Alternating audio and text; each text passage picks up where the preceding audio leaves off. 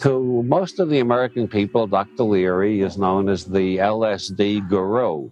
He has never ceased to astound me, amaze me, perplex me, and teach me something new every time we meet.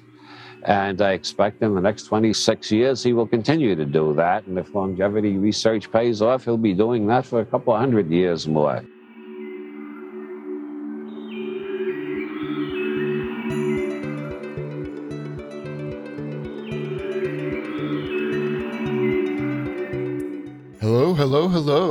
Welcome to the Hilaritas Podcast, brought to you by Hilaritas Press. My name is Mike Gathers. Join us as we explore the world of iconic writer Robert Anton Wilson and the people and ideas who influenced him. On our last episode, biographer and poet Nicholas Murray took time to chat with us about Aldous Huxley. And in today's episode, we discuss Dr. Timothy Leary with John Higgs. Visit us at hilaritaspress.com backslash podcast for show notes, links, and past episodes. And while you're out and about on the internet, please hit the subscribe button, the like button, and or leave us a review for the Hilaritas podcast to help find the others and spread the word. It helps more than you might think. A rising star in the field of clinical psychology in the 1950s, Dr. Timothy Leary published his book, The Interpersonal Diagnosis of Personality, in 1957. Dubbed the most important book in psychotherapy of the year by the Annual Review of Psychology, Leary's research led to the development of transactional analysis, popularized by Eric Berne in his 1964 book, Games People Play. Behind the scenes, Leary felt a growing dissatisfaction with routines and predictability of 1950s middle class intellectual life. He had begun teaching at Harvard when a colleague told Tim about his experience with psychedelic mushroom on a trip to Mexico. So in August 1960, Timothy Leary traveled to Cuernavaca, Mexico, and consumed psilocybin mushrooms for the first time. Leary would later comment that he had learned more about his brain and its possibilities and more about psychology in the five hours after taking these mushrooms than in the preceding 15 years of studying and doing research. He began a psychedelic research program at Harvard University with Richard Alpert, but within three years the situation had gotten so out of hand that Harvard terminated Leary and Alpert in 1963. Intrigued by his research, three heirs to the Mellon fortune lent Leary and Alpert their 2,300 acre estate in Millbrook, New York, where they continued their experimentation with psychedelics. Meanwhile, after a few years in Yellow Springs, Ohio, Bob the Provider took a job with Ralph Ginzburg's Fact magazine and moved the family to New York. In Cosmic Trigger, Bob the reporter wrote, I wanted to interview the controversial Dr. Leary for Fact, but Ralph, with that strange prescience which marks his career, said the psychedelic drug excitement was all over, 1964, and nobody was interested anymore, 1964, and Timothy Leary will soon be forgotten, 1964. Still, I wanted to meet Dr. Leary. Finally, finagled a freelance assignment from Paul Krassner of The Realist and made the journey up the Hudson to the Millbrook ashram. In his autobiography, Flashbacks, Tim Leary wrote, Robert and I spent the afternoon discussing game theory, the application of Einsteinian and quantum physics to psychology, the redefinition of vague words like neurosis and ethological terms, and the relationship between space time changes in the psychedelic experience compared with my space time definition of personality types. In the subsequent 18 years, I have been interviewed by hundreds of journalists, some hostile, most sympathetic. With one exception, Wilson was the only one who had read my books and was ready to discuss the scientific nature of my work. And now, with all that said, I'm super excited to introduce our guest for today's episode, John Higgs.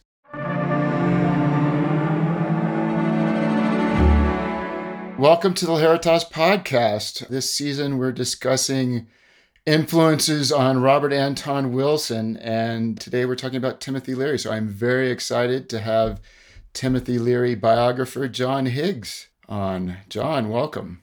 Hi, Mike. Lovely to talk to you. Yeah. So John has uh, you've written a few books now. Uh, I have America Surrounded. The Life of Timothy Leary was your first, I believe. Yeah, it was. It was about 2005. I wrote that. I think it came out about 2006 So that's why I was apologizing earlier. If it takes me a while to get somewhere inside my head is buried that book. I've written about another 10 since then.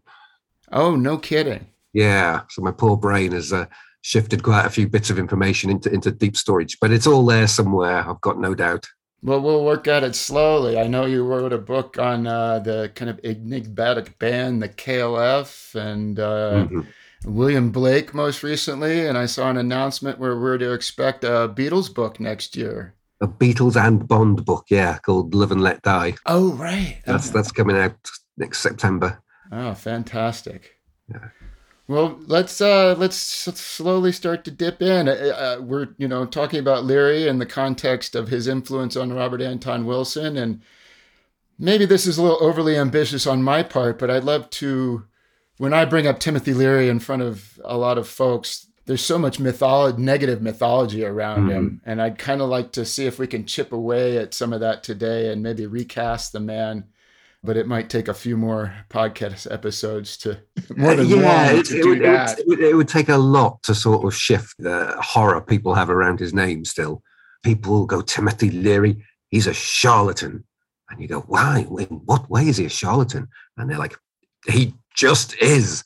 He's he's somehow managed to sort of develop this position of scapegoat now for the the whole psychedelic movement. Anything that went horribly wrong, you can put on Timothy Leary blame Leary. You know, it, it, was just him. He was a bad person. It's not psychedelics. It's not the movement. It's not what we're learning from these things.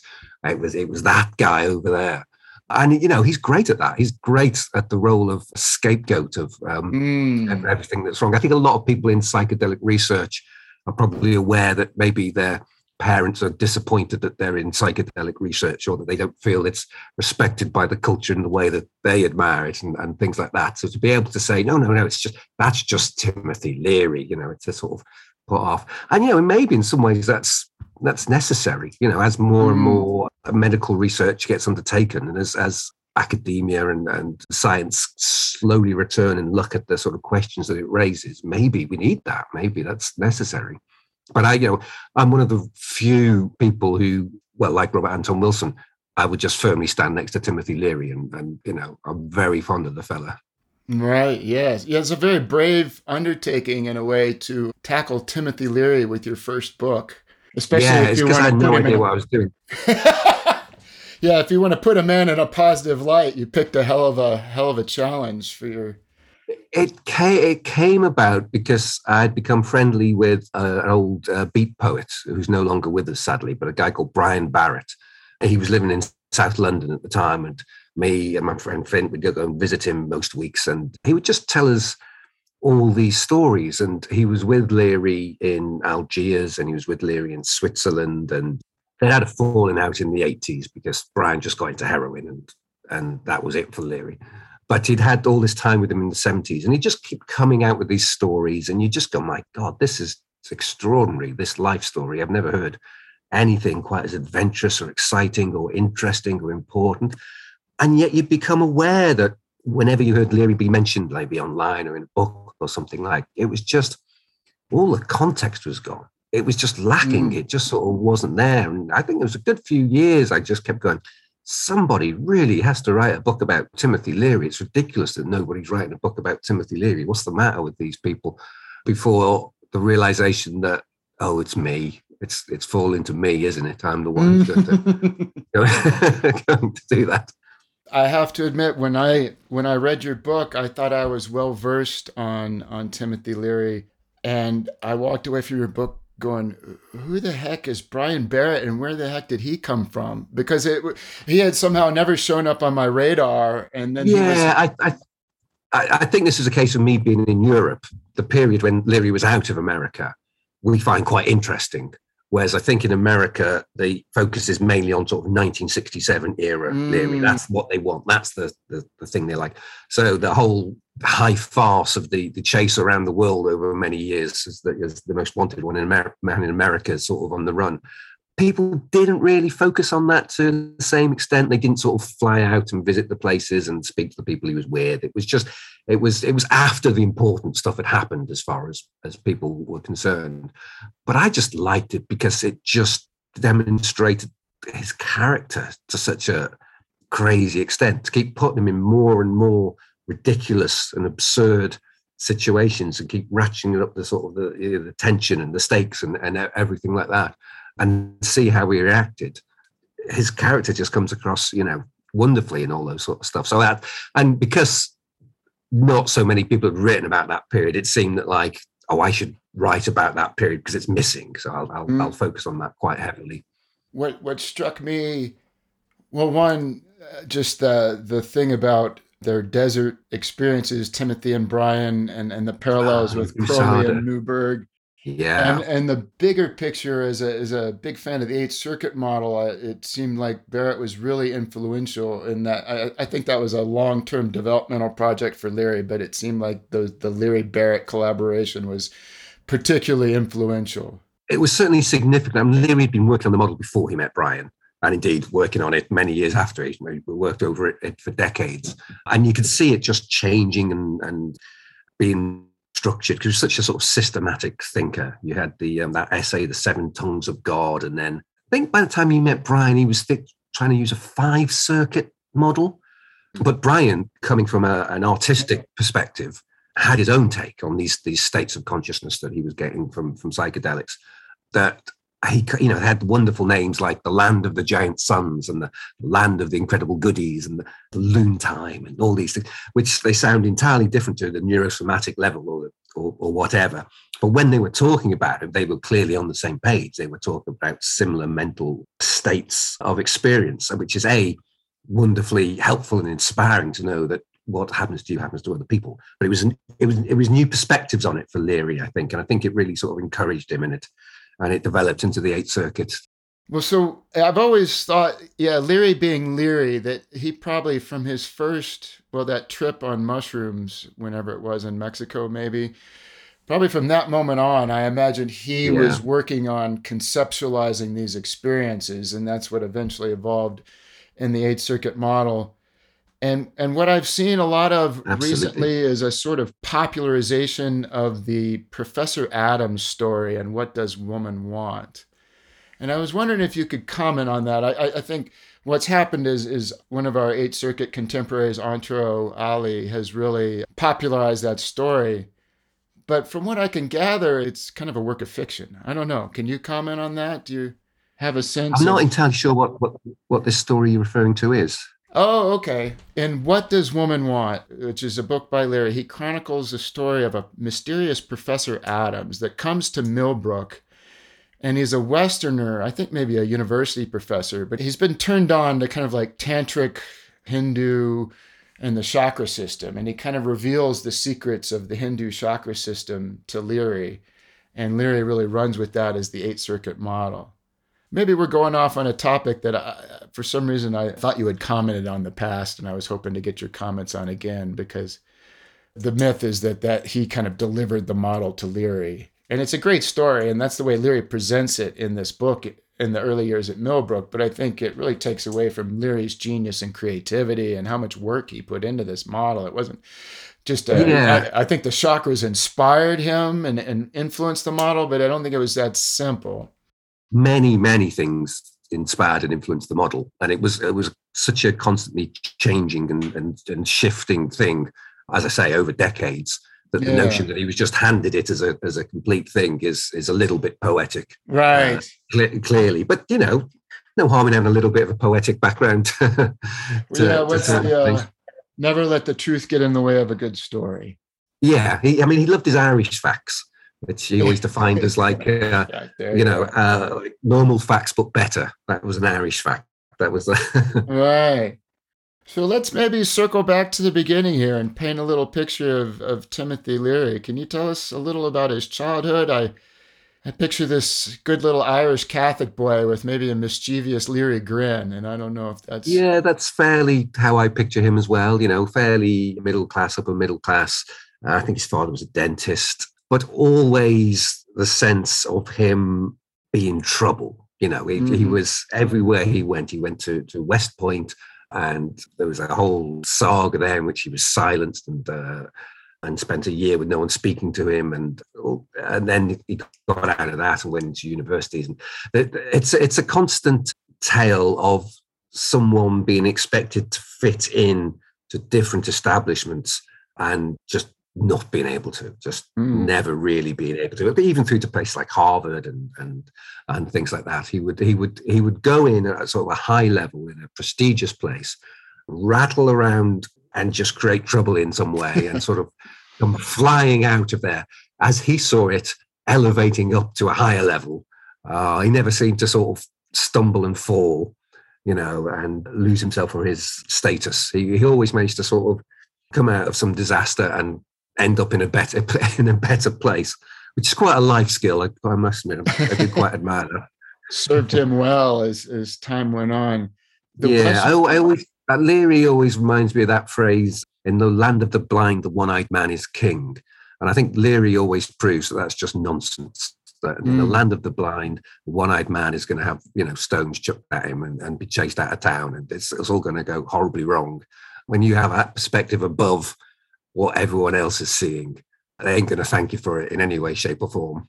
Mm, yeah, he so there like what we were talking about earlier, it kind of sets him up himself up to be the scapegoat just by the nature of where he was at and what he was Mm. Just the context. Yeah, I mean, you, I, I always loved that thing he'd say about uh, you get the Timothy Leary you deserve, Mhm. which or his reaction to any criticism, or it was an awareness that the model of Timothy Leary that you've constructed in, in your head, that's yours. You know, you made that. You're responsible for that. If you're getting angry with it, you know, that's that's that sort of thing. The, the, the um, the notion of reality tunnels, which we're also familiar with through through through Rob Anton Wilson's work, is his uh, an idea he got from Leary, and it runs all the way through Leary's work from quite early on. And uh, I, it's just one of those ideas that I just found so useful and liberating and helpful in terms of making sense of you know how other people would behave and and and things like that. Right. And it, it kind of sets yourself up like when you run into Timothy Leary and and whatever your perspective is on Timothy Leary, what does that say about you? Exactly, and you really understand it if you try and write a biography about Mm, him in particular because you get you know you marshal all your facts and you, you do your research and you do your interviews and you get all the details and you suddenly become aware that you could use all this you know accurate and well researched stuff and create an image of him as you know a, a- an absolute saint or total hero or a complete fool or a crook or a charlatan or an idiot you know it's you could use the same stuff by rearranging it and leaving bits out to create all these wildly different portraits of a person. And then you suddenly have that dawning realization of, uh, well, to what extent is this not a portrait of the man I'm trying to write about? To what extent is this a portrait of me? mm. You know, it's it's really when that when that hits you, that's really quite a shocking sort of realization. And then you look again at all the other books on your shelves and all the other biographies, and you go, "Oh, I get it now. Yeah, I get it." It seems like a, a hell of a project you had for your first book there to run into. yeah, and because I was so you know, 'cause I had no idea what I was doing. I had you know, I was happy to to to just dive in. And I remember I was taken to see Robert Anton Wilson on one of his film nights when I was over in America uh, doing research, which was um, obviously a, a real highlight and personal memory of great importance to me. But I was worried. I thought, oh, he's he's totally going to see right through me. He's going to see I've got no Mm. idea what I'm what I'm doing here. And I went to see him, and he totally saw through me, and he knew I had no idea what I was doing with him, and he was delighted about it, and he was very welcoming, and it was just such a lovely sort of thing. Of course, of course, you just you know you've gone out on a limb and you try you're trying something you're not sure you can do. Excellent, you know what a nice. what a lovely reaction I got from him. Yeah. That I, I hear that a lot. I never met Robert Anton Wilson, but uh, it's a common experience that people say he really he was everything I hoped for and more. Versus a lot Yeah. of people, they meet their their figures and they kind of walk away a little disillusioned. And and so many reports are like Robert Anton Wilson was everything I could hope for and more when I met him. I, that's partly one of the things that's why I have him so high on on a pedestal. Because if it's someone who's trying to find a way of living and trying to find a, a philosophy that makes life a good sort of thing, you do have to look at them. And you Mm. do have to see how they treat. I mean, like Timothy Leary, you could make a lot of arguments about how he treated his children, especially from his first marriage, and the, no one's really going to sort of put Leary as a life model. You know, he's, Right. he's, a, he's, he's this he's this little fire that ran through the 20th century. He's this trickster spirit. You know, you don't, you wouldn't want him as your dad. Right. perhaps. I'm sure Zach, you would disagree with that. But the older Tim, you know, was a, a much uh, a, a better family man than in his early days, or or what like that. But someone like Robert Anton Wilson, you just get the sense of they have this philosophy and they apply it to life, and it's fertile and it's good and it works. You know. That's an interesting. I mean, when you talk about Leary and the comparisons to Crowley, and you know, maybe these these these people that have deep flaws, like all of us, and they're Mhm. not necessarily working to to iron out those things so much as they're blazing ahead. They're blazing new trails, and they don't have time to be bothered with some other things because they've got Yeah. frontiers to explore. You mentioned Leary's West Point experience earlier, and I wanted to make note of that because it seems like it's easy to underemphasize. Uh, he got in trouble. I can't remember why, but he got excommunicated, right? Which is sort of a West Point punishment where we're just going to give you the silent treatment until you break and quit. Yeah. And, and what was amazing about Leary is he never broke. He just Yeah. kept going, and they find they bro- he broke them. Yeah, absolutely. After you know years, after years of being you know treated, which is such a hard thing to endure. you know, Right. an, enti- an entire system turned against you.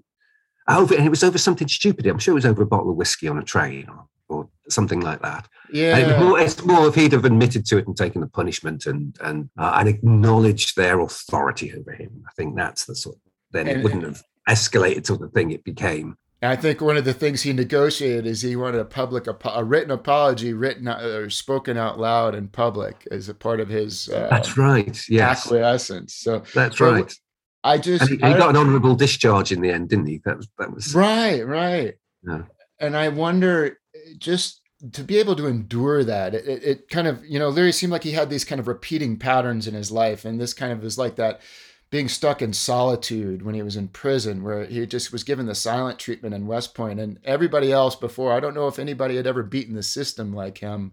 not that I'm aware of. Right. And so he Yeah, just, I mean, the system worked. You know, the system broke you. That was it was there to break you, right. and it worked. And then I- Leary came along. Right. And I don't have the same statistics on solitude, but I believe he endured just an amazing amount of solitary confinement in prison that just no human being should be able to withstand. But somehow he Oh had the yes, in the resilience. seventies. Yeah, in the seventies. Yeah, Right. absolutely. When he was recaptured, it would be interesting to get some data on that because uh, Yeah, it and he, it's the way it's the way he reframed it as he'd basically gone on retreat, and the entire system was there to help him have a have this solitary sort of hermetic sort of uh, retreat. His ability to reframe circumstances in his favor is always quite funny. You know, no matter what goes horribly wrong, he can always go, ah, but you know, this is good for these reasons. Yeah.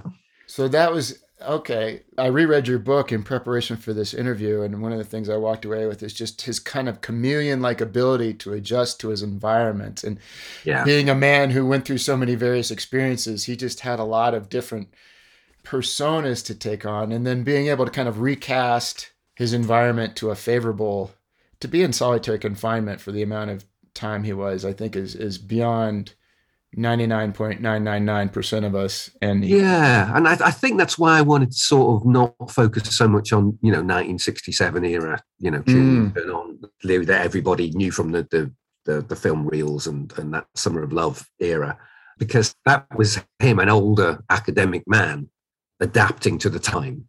But it was always him adapting to the time in different ways. And if if he was on you know on the run with arms dealers in Switzerland, it would be a very different way to if he was in San Francisco with the Haight Ashbury. Uh, so to just focus on one point sort of misses that sort of Zelig like changing sort of chameleon that uh, that is what's interesting about him, I think. Yeah, you did a, a heck of a job fleshing out a lot of unexplored areas in his life and, and casting him in a, a a more fair and balanced light for sure. Oh, thank you. Yeah, I mean, it, it came out at the same time as a, a very anti-Leary book by Was it Robert Greenfield? Greenfield. Yes, I always want to say Greenleaf. I'm sorry, uh, Robert Greenfield, which is on a big pub. Mine was just on a small publisher. Just came out on on a big publisher. Mine sort of pretty much disappeared. And the, the Greenfield book, I think, still has framed a lot of people's understanding of who Leary is and that he's a bad one, that he's he's he's you know mm-hmm. you see at, at, festivals in the UK and there's usually someone doing a talk on psychedelics and many times you wander in and go they've read the Robert Greenfield book and you that's why they know oh. Leary and, and you just sort of wander out even in that Michael Pollan book which was which was which I thought was great the um change your mind uh, change your mind yeah he starts off and every time he mentions Leary it's like but oh well we'll get to we'll get to him you know, the terrible Charlton Leary, will get to him. But by the time he starts to write about him, from my reading, it's almost like he was having a sort of a dawning realization that maybe he was actually necessary. Mm. Maybe this needed to happen. It needed this this sort of character, even though he'd been told that this is the demon of the of the saga. It was a, the sort of realization that actually, yeah, that story, it's not that misses out an awful lot. Yeah, I get the feeling that if it wasn't Timothy Leary, it just would have been all that shadow scapegoatism would have been projected on some other leadership figure in the movement. Enti- yes, entirely, entirely possible. And Leary does wear it well. Uh, right. and you know, the people who criticize him, will they'll happily use his ideas without credit. They'll happily talk about, you know, set and setting. You know, mm. the, the uh, question of whether they'd even know about psychedelics if Leary hadn't sort of forced them so firmly into the mainstream at that particular point in time is always an interesting one. You know, we can't we can't really see what the image or the research into psychedelics would have been like without Leary because his impact was so monumental. Right. I heard a recent or somewhat recent podcast with Michael Pollan where this subject came up and he said everyone they talked to they would say it would be oversimplistic to blame it all on Timothy Leary. Yeah. And then they would go wow. on to blame it on Timothy Leary. Um, this is what I really, I think I really admire about Robert Anton Wilson is that almost uniquely, he was the one person who stood by him and said, "No, but look, look at his ideas. Look at what he's his work. Look at what he's telling us. That's the important thing here. This is really useful stuff. This is this is good. Mm-hmm. This is the mm-hmm. and there was no not many people standing alongside him when he was when he was doing this you know he was very much out on a limb being the you know the, the last standing supporter of, of timothy leary but you couldn't fault his arguments when he does direct you to the work and he does direct you to the philosophy behind it you know you can you can see why it, it, it mattered and you can see why leary was such a shock to the um the, the intellectual world of the 20th century yeah and it would have been very easy for Robert Anton Wilson to drift away for his own credibility. You know, it would have been an mm. easy thing for him to do at, at that sort of point, but he never did. And he hung in there fanatically yeah. and passionately. I mean, passionately, I think, yeah, yeah, definitely, definitely, absolutely. Yeah. It does him great credit, I think. Well, I'll ask you if I know we're dusting off some old memories, but I uh, over the pandemic I checked out the interpersonal diagnosis of personality, Leary's oh, book, yeah. right before he discovered psychedelics. And and I've been in the psychotherapy profession for the last decade or so, so I'm I'm kind of in the know. And I was I was floored by that book. I just thought uh, for a book that was written in the 1950s, I thought it there we go. I thought it was extraordinarily progressive. I mean, you listed several points in your book as well about uh, why it was it was I, I just wonder had he not discovered psychedelics what his contribution to the field yeah. might have been like yeah i mean i at the time i believe that book was incredibly highly thought of and and uh, influential and it's just the fact that his name became dirt that well i, I don't know. So it's interesting speaking, speaking to you about this i did wonder if other models had sort of come along and superseded it and it was it was there was obvious flaws in it from a modern perspective or anything like that or whether no, you know there's kind of two competing fields maybe or three or more. There's kind of the cognitive behavioral modality we'll call it in psychotherapy that's that's rigorously studied and kind of clinically accepted as evidence based and that's kind of what the mainstream viewpoints fall on these days and then there's humanistic psychology which is where Leary would fit in. And, you know, these two fields are kind of at odds with each other in a way. But it seems like Leary was on the cutting edge of what we would call humanistic psychology. And yeah. I, you know, I get the impression, particularly from your book and, and others, maybe he was just kind of getting burned out and, and maybe he wouldn't have progressed that much further because he was kind of feeling like he was hitting a brick wall in his field before discovering psychedelics. I don't know. Possibly, uh, but I mean, he had a lot of ideas in there. Well, particularly once he discovered psychedelics, where the therapist would take the same medicine as the person mm-hmm. being treated. The, the, psych, the therapist would take psychedelics with the people he was working with, which were wildly ahead of, of, of the thinking of the time and are still probably quite troubling and problematic for sort of a lot of people. Even though I can see his reasoning, I can see why he thought this it had to sort of try and escape that sort of objective lock that was blocking the the, the work, the blocking blocking things from sort of working. So yeah, I don't know. It's it's a very good question. The, I, I sense that there was stuff in there that would have been a bit too much for people, even if he hadn't gone down the psychedelic world. Right. But it, you know, well, here's nowhere to the same extent. Put it that way. I, I actually uh, here's an interesting exercise. I took your main points from your book, and maybe we can go through them real quickly.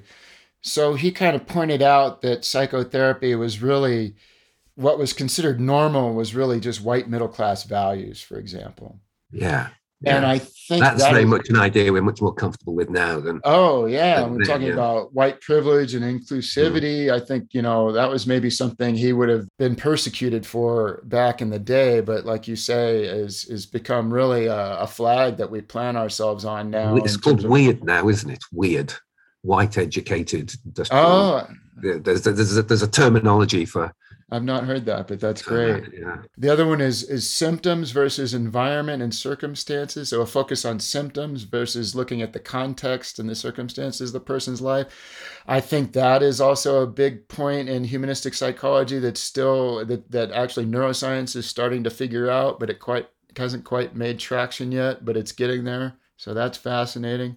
Looking at neurosis versus pro survival adaptations I think that's a very progressive point. Its time has not yet come. My my background is in Gestalt therapy, and we speak of creative adjustments. We don't think of dispenses; we think of creative adjustments. And so it's kind of a positive spin on these things, but it's still kind of it's out there, but I wouldn't say it's gained a lot of acceptance. You know, the the field is really focused on diagnosis and neurosis and clinical assessment, and so it's it's just kind of the the mindset isn't is more that medical mindset is still dominates the field. And then um, personal responsibility over victimhood. Mm. Um, you know, I think we're starting to see this kind of idea of responsibility and empowerment. Uh, a lot of these ideas I see bubbling up from kind of the coaching and self empowerment movements more so than the, the psychotherapy. But I see them all as really. Uh, I was you know, I was remembering I was thinking about that song he did with was it Throbbing Cox in the eighties, where it's got the voice of Leary over this sort of there's there's helicopter noises and and uh, mm. it's sort of a it's sort of an angry sort of techno-y sort of thing, and Leary's going. Welcome to the prime time victim show. You're a victim. You love to be a victim. Uh, and just sort of shouting at the listener to accept that they they want to be a victim. They love their, their own victimhood and, and, stuff like that. And I'm thinking, oof, imagine that now, where, you know, that, that sort of, there is that real need to sort of associate with, you know, to, to be not the aggressor, to, to, to, you know, to be in particular groups where you can be seen more as a, the aggrieved against, you know, that's, it's a common thing now. It's a very sort of common thing. I would, yeah. I would imagine Leary, if people would have been furious with him. right. Yeah that's what I mean. I'm going through all these points. I see they're all, to me, things that are finally starting to take traction, but that maybe uh, would have just caused a quite a ruffle, you know, back in the 1950s. The last one I had here was the psychologist is not a neutral observer and is changed by the process. This is a very taboo subject in psychotherapy, and I think uh, incredibly relevant. And we'll see. It's. I think all of these points will see their day, but again, it's just I always see how far ahead Leary is of his time. Yeah, I mean, you, you, get a real sense from what you've just been reading out just how deeply he understood the mind or how deeply Mhm. he'd been thinking about the mind and framing the mind and systemizing the mind. And then he became the psychedelic guy. You know, he had all that, that background to him.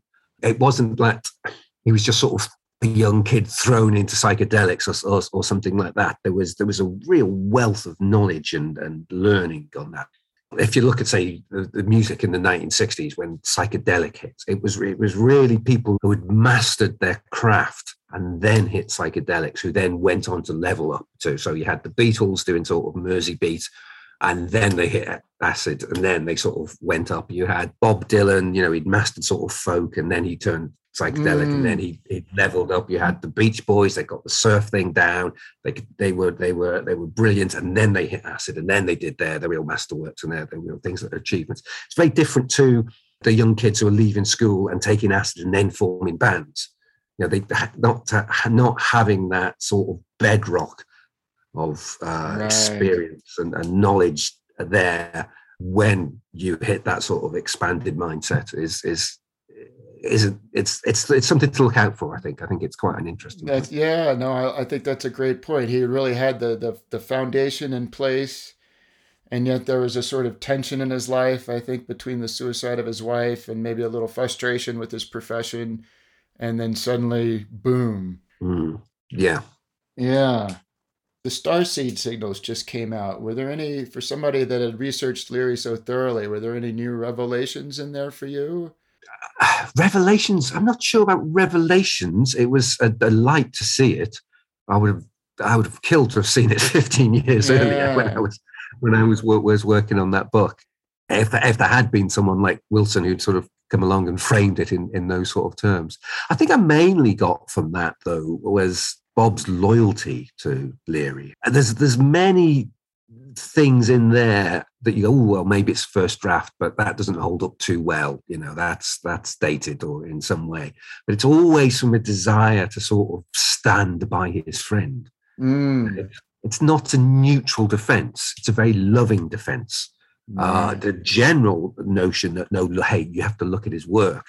That stands up. That's absolutely that's absolutely valid, and it's you know, and it's a great introduction to all, all those those sort of things. But it's not Bob at his most uh, dispassionate or neutral or uh, objective by by a long chalk, and maybe that's why he passed on it and, and it, it never saw the light of day at that time. But uh, yeah, yeah, it's, fascinating. Yeah. Yeah, uh, as I was talking to a friend of mine about it, they were saying how it was just nice to read young Bob again. You know, kind of Yes, yes. excited by ideas and excited by uh, the new horizons that were just suddenly appearing in thought. So I wanted to throw something out there, and maybe I have some new information on you that I found. But there was this infamous meeting of the pranksters, the East and the West Coast psychedelia met at Millbrook. That's right. That's right. Do you remember that? Yeah, and it was a bit of a, a damn squid, and people were a bit disappointed. But there was, it was said, I think, in um, the Electric Kool Aid Acid Test book that Leary didn't come down and he didn't see them, or something like that. But there, there are photos of them together. And there are Right. photos of Leary on the bus, so that's not the case. You know, that's that's been uh, It's uh, been debunked. misremembered. Yeah, Yeah, I yeah. think but I, I think I think he was meditating or something when they came, so they had to wait for him. And what's been said later, I think after the fact, is that Leary was sick at the time and just wasn't up to it. oh, that rings That- and that's what's in your book. That and, uh, a bell. Yeah, Yeah. Well, it's interesting because I think Tom Wolfe really painted Leary and the the Millbrook crowd as as kind of just fuddy duddy intellectuals. You know, it was like the party Yeah. bus rolled into town, and I can just imagine you know fireworks going off and music blaring, and just the circus is in town. And the the picture that that Tom Wolfe painted in his book is that they were just not having it. They were uh, this fuddy duddy, you know, kind of the tweed Yeah. blazer crowd wasn't having it. absolutely. And I I remember seeing quotes where Leary was I think he was really upset by this image that had been painted and he kind of lashed out at somebody saying, you know, that Tom Wolfe got this like third hand and blah blah blah. That's right. And and the story, well, and so there's new information about this. So I want to correct the record here. I was listening to a podcast recently, a lady by the name of Lindsay Kent did a, a, documentary on the pranksters called Going Furthur that was released in 2016. And she okay. was just on a podcast in the Grateful Dead community that I was listening to. And she interviewed Zach Leary and Ram Dass. Oh, and yes. she brought this up, and Zach Leary gave the accepted story. Well, you know, Tim was sick that day, and it just didn't work out. But there was pictures of them on the bus. They did get together, and and Ram Dass, no, no, no. Let me tell you what really happened. Uh-huh. what he's told them is that the Millbrook crowd had just come off of a three-day LSD deep dive. Right. So they were just completely wiped out. And as the pranksters were pulling up, Neal Cassady was handing out speed and they were all getting just ripped on speed. And they realized there's just no way these two groups are going to yeah. have any, there's no place yeah. for these two groups to meet. Yeah. and so apparently it was just kind of a bust from the beginning. And that was, mm. that's the Ram Dass myth buster. That, does sound very plausible. Yeah. Yeah. Yeah. And to be fair, almost, there's not many. There's not many places that who have Ken Kesey and the, the, the bus of many pranksters suddenly turned up outside their house would be right. in the right frame of mind for it. You know. Yeah. so right. expect that is probably you know. And if you're a prankster, I'm sure hopeful. your attitude is to go with it in the moment yeah. and just be there. And why can't these guys just show up for us? But I can understand. Yeah and and Tom Wolfe got the Timothy Leary he deserved. So there you go. It all works there, out. Right there, you have it. There you have it. Exactly. One of the things we touched on earlier, I think, is that Leary was just flexible by nature. You you kind of show in his book how he kind of adapts to his environment, and he goes from maybe the the the hip cool Harvard professor to the the the psychedelic cult leader almost in the in California to then you know merging with the FBI interrogators and then maybe kind of melding into his uh, time in Switzerland with the French arms dealer and, and kind of driving a Porsche and yeah. And he always had this what was it? You could be anyone this time around. Yes. And this idea of reality selection. And I don't know if you have an opinion on this, but I always I don't know if I, I operate that way. It seems like maybe Timothy's ability to change completely is, is kind of part of his nature. Yeah. And there's maybe something about the rest of us. We, we kind of like Robert Anton Wilson has a wonderful essay called Becoming Who You Are. Yeah. And it seems like that's a little bit more reasonable approach is to definitely it was it, it was it was not a natural thing that he was doing. It's it's not a thing that other people can do. It was very postmodern it was very much in keeping with that sort of postmodern 20th century sort of period, the idea of just completely sort of uh, mm. uh, swapping those. But it wasn't very human. Was, there are deeper cores to us as individuals uh, that if we sort of nurse uh, them, that we flourish. It's not. It doesn't seem a natural way to lead a good life just to suddenly become someone else. There's a sense of loss in there somewhere. There's a sense of um, yeah, it's it, it wouldn't work for me, put it put it that way. But it's it's it's it's something that only he could really do. Yeah, there's something about Robert Anton Wilson and Timothy Leary where I wonder how much they're just trying to create a message of hope and optimism. Yeah, and and, uh, and a, philosophy, a philosophy that makes life worth living. Yeah, and and so you know is this this idea that you can become anybody anytime around are they just do they really believe that? Or the space migration intelligence increase and life extension are they how much do they truly believe that? And how much are they just trying to create a more optimistic and hopeful message and, and yeah, kind of reorient us and you know change is possible? How much they believe it. It's, it's certainly a, a belief that they wear at that time because it seems the, the right one.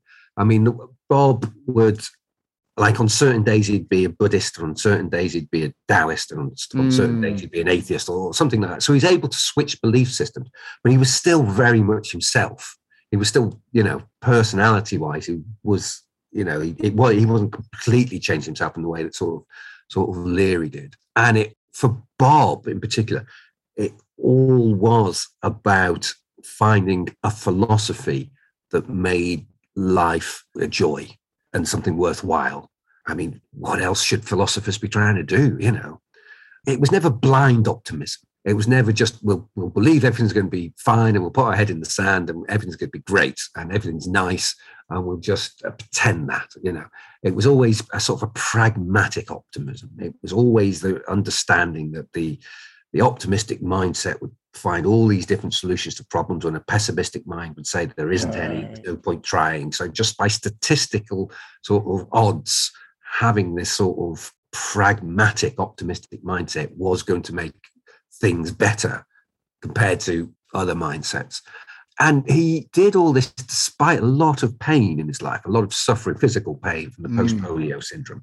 He and Brian Barritt, who I mentioned earlier, who Leary was adamant they had to get together and he wanted them to, to speak to each other and uh, they had much to teach each other. And they were similar in many ways.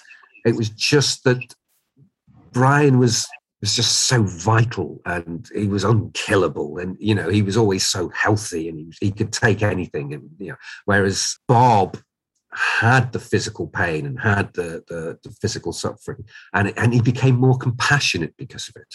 Mm. There was a there was a greater sort of emphasis on compassion in his philosophy than in Brian, who was just this sort of this wild goat boy. You know, uh, as much as I love him, you know, he was. Um, yeah, you could you could sort of really see see the difference there. Yeah, and I do think what the philosophy that Robert Anton Wilson put together and sort of gave to us is a real gift and it was to give it to us was a compassionate sort of thing because I do I do think people who read Robert Anton Wilson do and absorb it and you know take it on board do have a higher quality of life than people who are unfamiliar with the ideas he's he's mm. he's talking about in in a lot of ways and they're less likely to sort of you know go horribly wrong they could go a bit wrong but you know not quite so um, mm. out there as, as some others yeah, thank you for that. And I and I've heard you say it in the past, but just uh, noting the bravery of Robert Anton Wilson in planting that flag for Timothy Leary and really yeah. putting the message out there selflessly Definitely. and and by making huge sacrifices.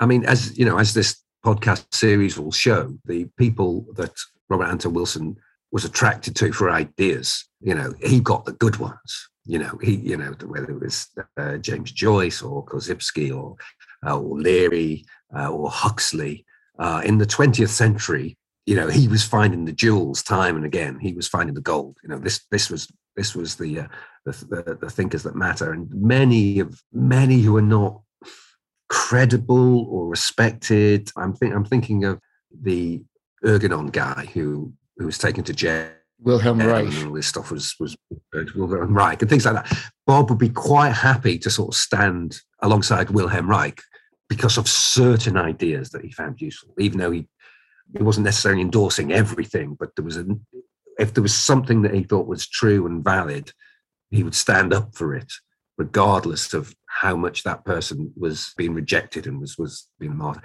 It's that one-eyed man in the, the land of the blind thing again. Yeah, and right. it, you're right. It just it just it speaks very well of, of Bob that he did that mm. time and time again. Excellent. Thank you for that. I appreciate that.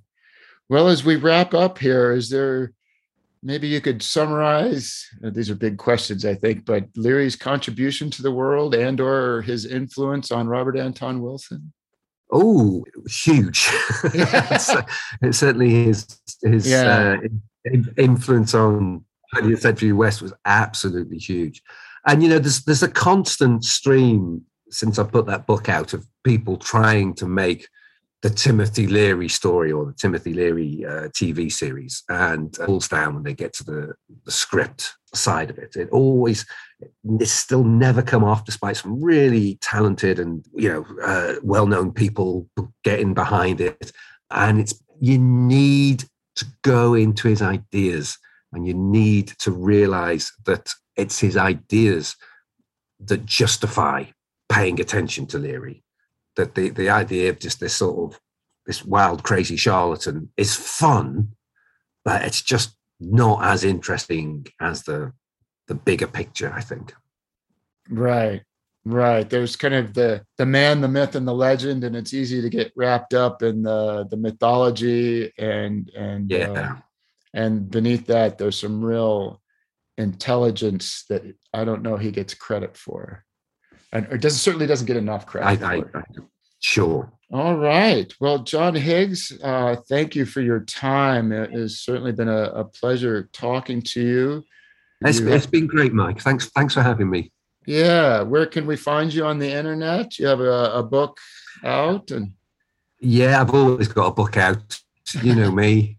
always a book a book out. The last one was William Blake versus the World, which is out here in the UK. It's out in America and Canada next summer. So oh, keep an eye out for that.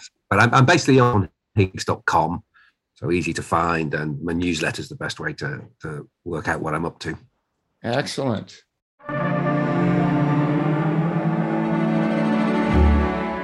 That concludes our episode. Thank you for listening. We hope you enjoyed it. A big thank you to John Higgs for taking the time to talk with us. You can find John at johnhiggs.com, where you can check out his latest book, William Blake versus the World. And keep an eye out for his next book, Love and Let Die, on James Bond and the Beatles, coming out in the fall of 2022. Thank you to Christina Pearson for fighting the good fight and keeping the work of her father, Robert Anton Wilson, alive and thriving. Thank you to our executive producer, Richard Rasa, for keeping us to a high standard. Thank you to our producer, Ian, for leading the charge. And thank you to our engineer, Ryan Reeves, for putting it all together. We look forward to sharing our interview with Adam Gorightly for episode 5 on Kerry Thornley, which will be available on the 23rd of January 2022. In the meantime, I invite you to check out British Discordian Jamie Dodd's F23 podcast, where yours truly appears as a guest in an episode that just came out. Until then, I am your host, Mike Gathers, signing off with love and cheerfulness. Amor et hilaritas.